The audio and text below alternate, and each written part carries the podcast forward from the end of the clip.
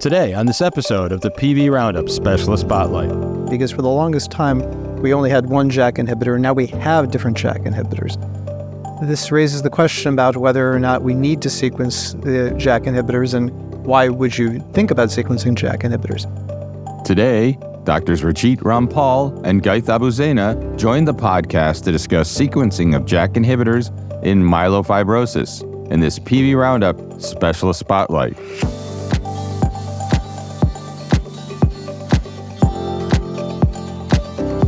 All opinions expressed are those of the presenters and do not necessarily reflect the views of this educational initiative's supporters. Hello, I'm Dr. Ghaith Abu-Zeinah, a hematologist and oncologist from Weill Cornell Medical College, specializing in myeloproliferative neoplasms. With me here is Dr. Raajit Rampal from Memorial Sloan Kettering Cancer Center. We'd like to share with you our thoughts about sequencing of JAK inhibitors in myelofibrosis and the factors that can influence the sequencing. Now, the use of JAK inhibitors in the treatment of myelofibrosis has significantly transformed the management of this disease uh, while there is no specific sequencing guideline for JAK inhibitors in myelofibrosis, their use can be considered at different stages of the disease based on various factors. Uh, so, with that, uh, I'd like to ask you, Raajit, an important question. Uh, in your practice, are you regularly sequencing JAK inhibitors? And what factors do you take into account when deciding on different lines of treatment? So, that. I think that's a great question. And it, we're in a fortunate era where we can actually talk about this, right? Because for the longest time, we only had one JAK inhibitor, and now we have different JAK inhibitors. This raises the question about whether or not we need to sequence the JAK inhibitors and why would you think about sequencing JAK inhibitors? I think there's a couple of different considerations, right? Certainly, we know from the NCCN guidelines, both ruxolitinib and fedratinib are approved in first line for patients with platelet counts of greater than 50,000, and pacritinib is approved for patients with a platelet count of less than 50,000. But in the second line, the NCCN is agnostic of what JAK inhibitors you can use. So, in other words, uh, one can switch to any of the three approved JAK inhibitors, uh, regardless of what one is used in the front line. So the question really becomes, I think, you know, why would you switch therapies, right? And I think a couple of things certainly come to mind, right? It could be that you're getting a suboptimal response, um, or you're incurring a toxicity in which uh, which is either intolerable to the patient or to the uh, physician uh, in terms of what you're trying to achieve for the patient. So those would be some of the reasons I would think about switching therapy. Let's maybe give it a bit more granularity, right? In terms of uh, ruxolitinib, we know that the expected response is dose dependent, right? As you know, um, it really depends on what the platelet count is.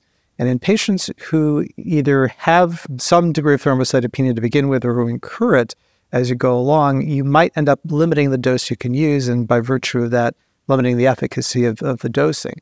And so that can be a reason to switch therapies. Um, and the other reasons that sometimes are important for switching therapies are uh, side effects. Certainly, the side effects of the drugs, uh, in terms of hematologic side effects, are similar, right?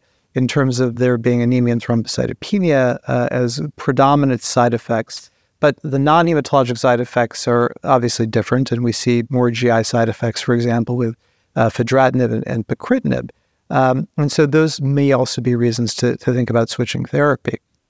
Yeah, that's that's great. So I think very important to kind of talk about first. You know, how do you uh, use the JAK inhibitors in the first line? You know, which patients require JAK inhibitor therapy first of all, and how do you choose before talking about sequencing? How do you choose between the first line options that you've highlighted? And you mentioned fedratinib, you mentioned ruxolitinib, and of course pacritinib, uh, approved last year. So uh, tell us a little bit about kind of the first line. Um, you know, when would you choose one JAK inhibitor over the other? Uh, and then, you know, is ruxolitinib still the first line of choice? Um, and what are some exceptions to that? It, it, that's it's a good question, right? And, and, do we really have data to tell us uh, what JAK inhibitor to pick in the first line? I don't know that we do. Um, I think to some degree it depends on toxicity profile and, and the patient's comorbidities. Um, and then to some degree, it, it's going to depend on uh, maybe what the blood counts are. So, for I think a good example is um, we've talked about the platelet count being a demarcation between when you could use pacritinib or not, right? That's a relatively straightforward decision. What isn't so straightforward is the example of a patient with a platelet count between 50 and 100,000, right? because per label, ruxolitinib would be dosed at five milligrams BID. But we know from an efficacy standpoint, that's really not a highly efficacious dose. You really have to get to 10 milligrams twice daily. So there's a couple of things one can think about, right? One could dose escalate ruxolitinib, which has been shown in several studies to be safe, up to 10 milligrams twice daily, or one could use fedratinib, in that case at the full dose, uh, because it really, fedratinib dosing is fixed at 400 milligrams. Of course, one can attenuate the dose for toxicities or other reasons, but at least per the label, you could use the full dose. And I think that may be one example of where you might, you know, think about fedratinib uh, versus ruxolitinib.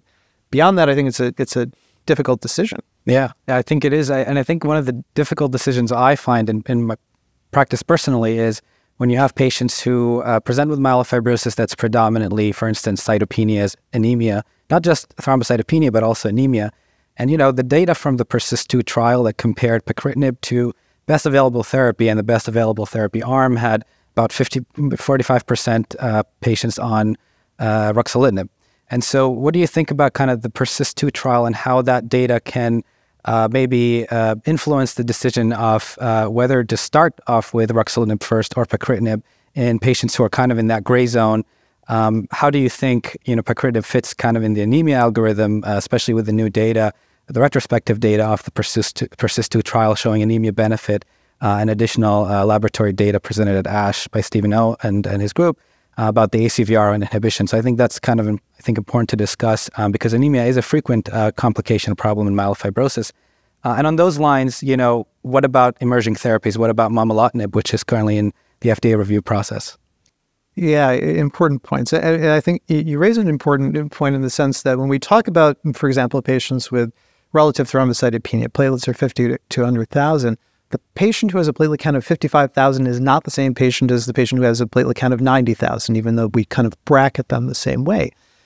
And I think, you know, to your point, right, talking about this gray zone, right, particularly the patient who's got, uh, let's say, 55,000 platelets, are you really going to be able to dose escalate ruxolitinib if you start at 5 BID? I think probably our experience would say not really. You're not likely to get um, to that level. Uh, granted, there may be some hypersplenism that you know reduces and the platelets go up, but that might be a perfect situation where pacritinib makes sense, right? Again, falling into this gray zone, as you put it.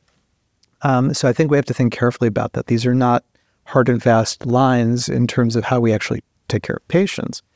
The anemia question is a really interesting one, right? Because this is where things have really changed with uh, but as you also pointed out with momelotinib, uh, hopefully emerging soon.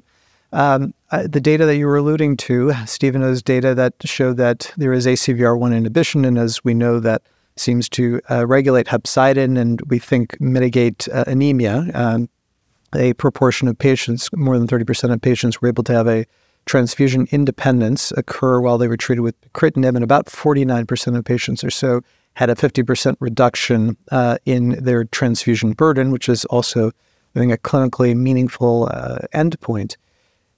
That may be a key reason to think about switching. Coming back to the, you know, our overall topic here, right? So, a patient, for example, who is on, let's say, ruxolitinib or, or even fedratinib, right, and they're doing okay on their platelets, but they had some degree of transfusion dependency to begin with and now it has worsened on, JAK, on ruxolitinib or fedratinib. As expected, it's a non-target effect. Given the transfusion independence data that we now have with pacritinib, would it be a reasonable thing to then switch that patient to pacritinib at the full dose, so hopefully getting you know all of the benefits of JAK inhibition, but at the same time incurring an anemia benefit. Yes, I mean, that's what the data so far is sort of alluding to. That's a very important point. I think the idea that the dosing, you can, you can maximize the potential of JAK inhibition um, by using a drug that perhaps may have less of the side effect or toxicity that you've experienced with the first line option. When you switch to that second line, if you've min- mitigated that uh, intolerance issue, then perhaps you can maximize the dose to get the, the best benefit out of the JAK inhibitor. Have you, um, and you know, the data on this, to my experience, is primarily retrospective, but you know, what is your opinion or experience on uh, patients who have uh, acquired or developed thrombocytopenia or anemia on first line therapy, whether it be ruxolitinib or fedratinib, um, or even pacritinib for that matter, if that was chosen as first line? How do you, when patients are switched to second line therapy, do you see platelets, uh, for instance, uh, improve? Do you see that the thrombocytopenia actually recovers or the anemia recovers when you switch over from one JAK inhibitor to the other because perhaps the first one was the reason for these cytopenias and not the disease progression? You're right, and I, I think that this is also sometimes a difficult thing to figure out. Right? Is it is it the JAK inhibitor or is it the disease? And I think to some degree, timing tells us a bit about this. Right? If this is occurring in the first three months, it's very reasonable to say this is due to the JAK inhibitor. And sometimes switching does make a difference, right? And we've just talked about PERSIST-2 in the data for pacritinib. Um, but I think maybe the more concerning thing is when this starts occurring six months or greater after starting therapy, because I think then you have to be concerned that this is actually disease evolution. And I think it's almost mandatory to check the bone marrow again at that point. Yeah, definitely do a full evaluation for disease progression. Uh, well, with that, I would like to thank you, Raajit, for your insight, and uh, thank you all for uh, watching uh, our discussion on sequencing JAK inhibitor therapy um, for treating patients with myelofibrosis, a very important topic. So, thank you, Raajit. And that's today's special spotlight. Thank you for joining us for this episode of PV Roundup Podcast. For more stories like these, visit us at pvroundup.com to subscribe to our weekly newsletters. Thoughts, comments, or suggestions? Please leave us a review on your preferred listening platform or email us at editorial at pvroundup.com. Subscribe to our podcast on Spotify, Pandora, Apple Podcasts, TuneIn, or Google. You can also download our Amazon Alexa Flash Briefing medical news roundup and just ask, What's my Flash Briefing? Thanks today to our guests, Drs. Rampal and Abu-Zeinah. Join me next time for another episode where we cover the latest stories in the world of medicine.